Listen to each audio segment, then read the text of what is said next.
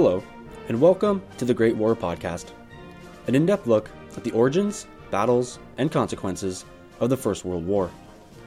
Episode 19 Numbers Are Everything. Of all the explanations of how the First World War began, American writer W.E.B. Du Bois had one of the most intriguing. If you're familiar with your American history, Du Bois was the first African American to receive a PhD from Harvard University and had a prolific career as a public researcher and political activist, helping form the National Association for the Advancement of Colored People, the NAACP, in 1909. When the war in Europe unleashed five years later, Du Bois took a different perspective than that of his contemporaries. Writing in early 1915, he put forth the argument that the roots of the conflict could be found not in Europe, but in Africa. Du Bois writes, quote, We speak of the Balkans as the storm center of Europe, but this is mere habit. The Balkans are convenient for occasions, but the ownership of materials and men in the darker world is the real prize that is setting the nations of Europe at each other's throats. Since the First World War was far more Eurocentric than the Second, we should stop and consider Du Bois' argument. In previous episodes of the Great War podcast, we spent quite a bit of time talking about imperialism and the race for Africa. Whether it was the disputes over the Suez Canal, the standoff at Fashoda, the South African Boer War, the Moroccan crises, or the Italo Turkish War in Libya, Africa certainly was a focal point for much of our discussion. Acquiring colonies on the continent was the calling card if a nation wished to be considered a great power, and the dispute over said colonies and imperial possessions was a source for much of the boondoggling among European powers in the pre war years. But what happened in Africa at the outbreak of the war seems almost anticlimactic. Unlike the Second World War, Africa was not the site of large scale fighting. There was no First World War equivalent to Rommel's Afrika Korps and their clashes with Montgomery and Patton but that does not mean Africa lay completely dormant. In the opening weeks, there were multiple campaigns on the continent, as the British, French, and Belgians quickly overran the minimal German possessions, some operations taking just two weeks. At the start of the war, Germany laid claim to four African countries Togoland, Cameroon, German Southwest Africa, modern day Namibia, and German East Africa, which today is the region shared by roughly Rwanda and Burundi. When the war broke out, the German Foreign Office had no plans to defend these colonies, and they were left to the mercy of the Allies who greatly outnumbered them. Africa by 1914 was by far and large an Allied possession. In terms of geography, the French held the greatest swath of territory with nine possessions, primarily in the north. The British had an overwhelming 17, neutral Spain and Portugal had three apiece, the Italians two, and the Belgians one. Only Liberia remained independent from European rule. On August the 7th, German held Togoland was quickly overrun by a two pronged attack coming from the British Gold Coast, modern day Ghana, and French Dahomey. In just 19 days, the German garrison, which was no more than a few hundred colonial troops and policemen, surrendered. German Cameroon would befall a similar fate, but the larger extent of geography allowed its defenders to hold on just a bit longer. Despite the colonial capital falling from French and British troops from Equatorial Africa and Nigeria on September 27th, fighting would continue, although in low intensity, until February of 1916, when colonial troops from Belgian Congo invaded from the southeast. But it was in German East Africa where things played out a little bit differently. There, a German colonel, Paul von Lettow-Vorbeck, organized an effective guerrilla defense of the colony. Vorbeck, whose efforts have drawn numerous comparisons to T.E. Lawrence, was determined to draw as much Allied equipment and manpower away from Europe, giving Germany the best possible advantage on the continent. Despite beginning the war with just a handful of machine guns to supplement his total lack of heavy weaponry, Vorbeck's campaign would become the longest lasting theater of the war, and did not come to a close until November 25, 1918, two weeks after the armistice in Europe. Of course, when talking about the British, Germans, or French in Africa, we are not really talking about them in the same sense as we would in Europe. The majority of the fighting was done by black colonial troops, recruited from the local population. In German Togoland, its garrison was 1,500 strong, but of these, 1,200 were Africans compared to just 300 European German. The disparity in who was tasked with the burden of the fighting was universal among the colonial armies.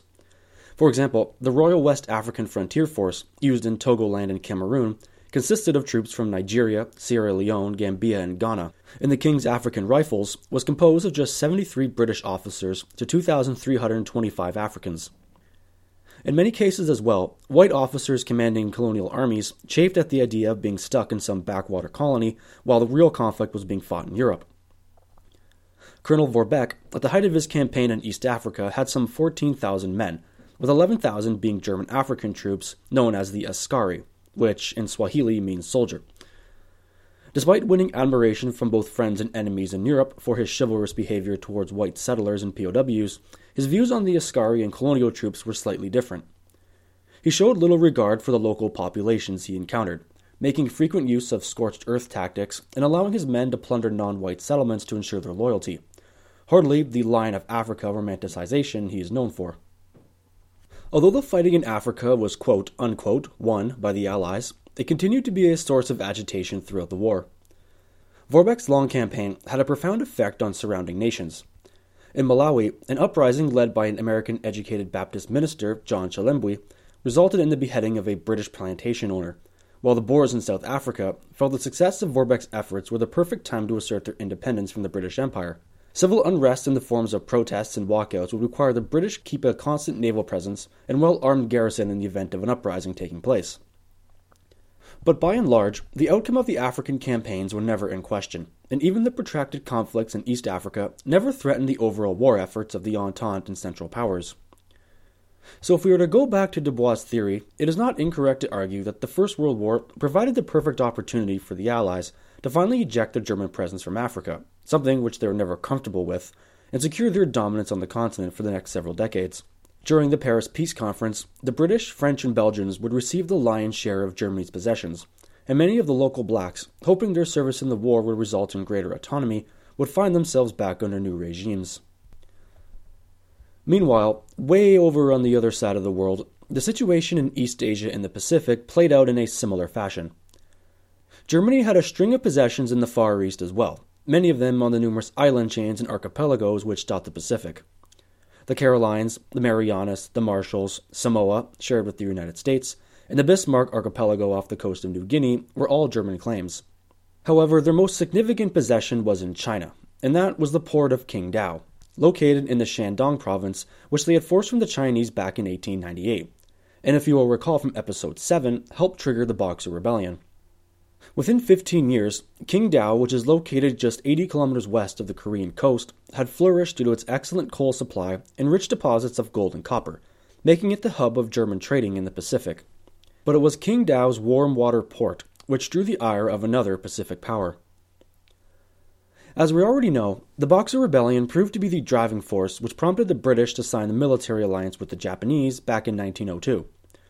Since then, the Anglo Japanese alliance had been renewed as recently as 1911, and although it had originally been conceived to guard against Russian expansion, had been modified to come into effect in case either signatory found itself in a war with two or more powers.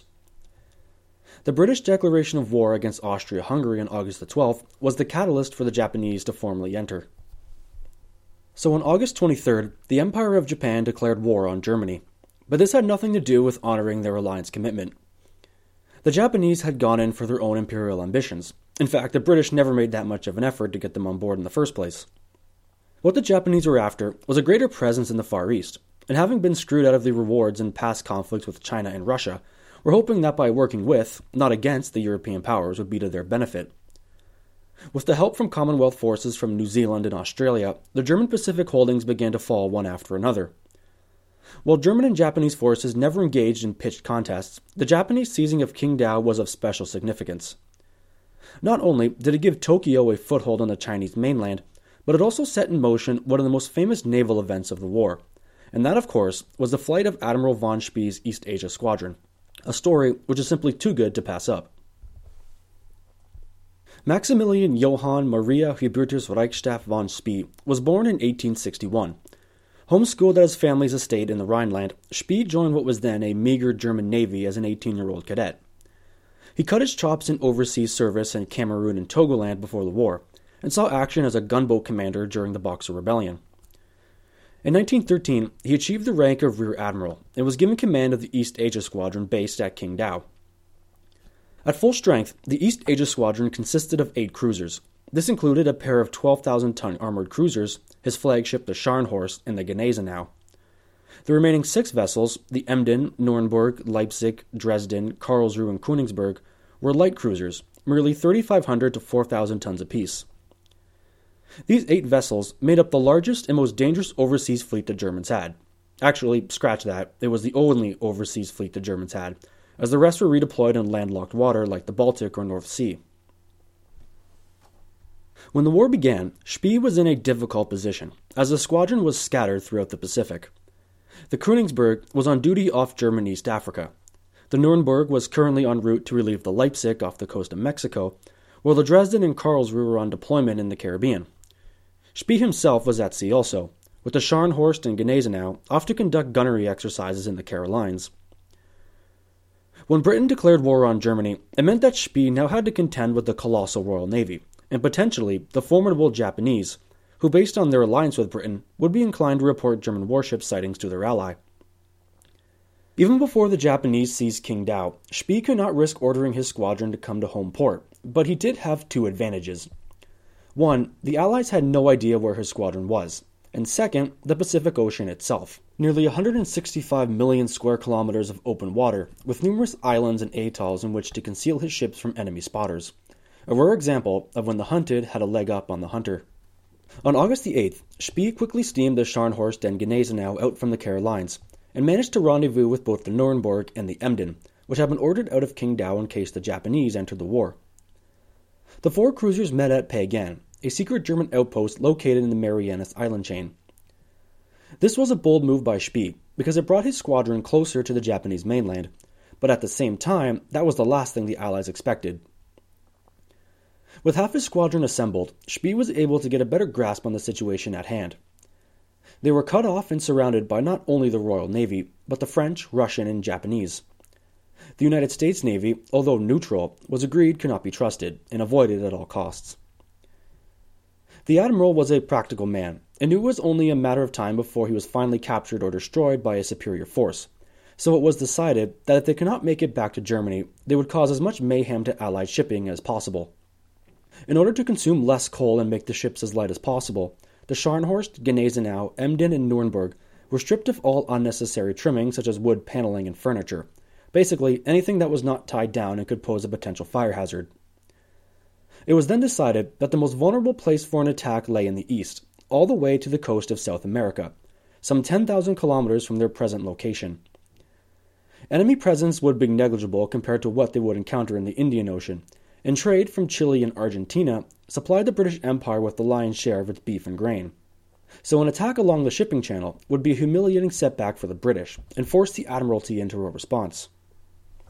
Prior to raising anchor and steaming from Pagan, the Emden, at the urging of its captain Karl von Mueller, was dispatched as a lone raider to wreak havoc on trade ports in the Indian Ocean, but also to provide an enticing distraction while the main force made its way east. How Spee managed to complete this voyage without being detected is an incredible feat of seamanship and good luck. Spee would often resort to directing his ships onto oncoming storms to shake Allied patrols, and to resupply his coal stores and food stocks, would trap Allied cargo ships or orchestrate rendezvous with friendly colliers through the use of wireless telegraphs and undersea cables, always broadcasting from his smaller cruisers to mask the presence of the Scharnhorst and Gneisenau. In some cases, his crew would barter for supplies with local populations they encountered on the various islands. According to Keith Yates, these transactions were honorable exchanges and were never taken at gunpoint or through a show of force. Meanwhile, on board the Emden, Karl von Mueller made two successful raids one at Madras, the third largest port in British India, on September 22nd, and Penang on October the 28th. What made these raids most impressive was the minimal civilian casualties sustained, and the fact that Mueller was evading five hostile navies in the area. The fifth being Dutch merchants, who could not be counted on to stay silent if the Emden lingered in one area for too long. On October 14th, Spee managed to somehow rendezvous his remaining cruisers at Easter Island, one of the most remote places on the planet. Better yet, the Leipzig and Dresden had escaped Allied clutches in the Caribbean and had arrived with several colliers in tow to help restock the squadron. The fourth ship, the Karlsruhe, which was in the Caribbean with the Dresden, suffered an ammunition explosion and thus never made it to the rendezvous. After resupplying his squadron, Spee continued towards the Chilean coast. Unfortunately for the Admiralty, the escape of the Dresden would lead to disaster. The Royal Navy commander of the South Atlantic Fleet, Admiral Christopher Cradock, had been receiving some inconsistent news from London. First Sea Lord Winston Churchill had been under intense pressure to capture Spee's fleet, and after the escape of the Goeben and Breslau, which we covered in episode 14, the mission was beginning to take on special significance. When the Karlsruhe suffered its untimely explosion, Churchill had ordered Cradock to pursue the Dresden with just four ships, and leave the remaining force behind to guard the entrance to the Caribbean. This decision would expose a problem with Royal Navy Command.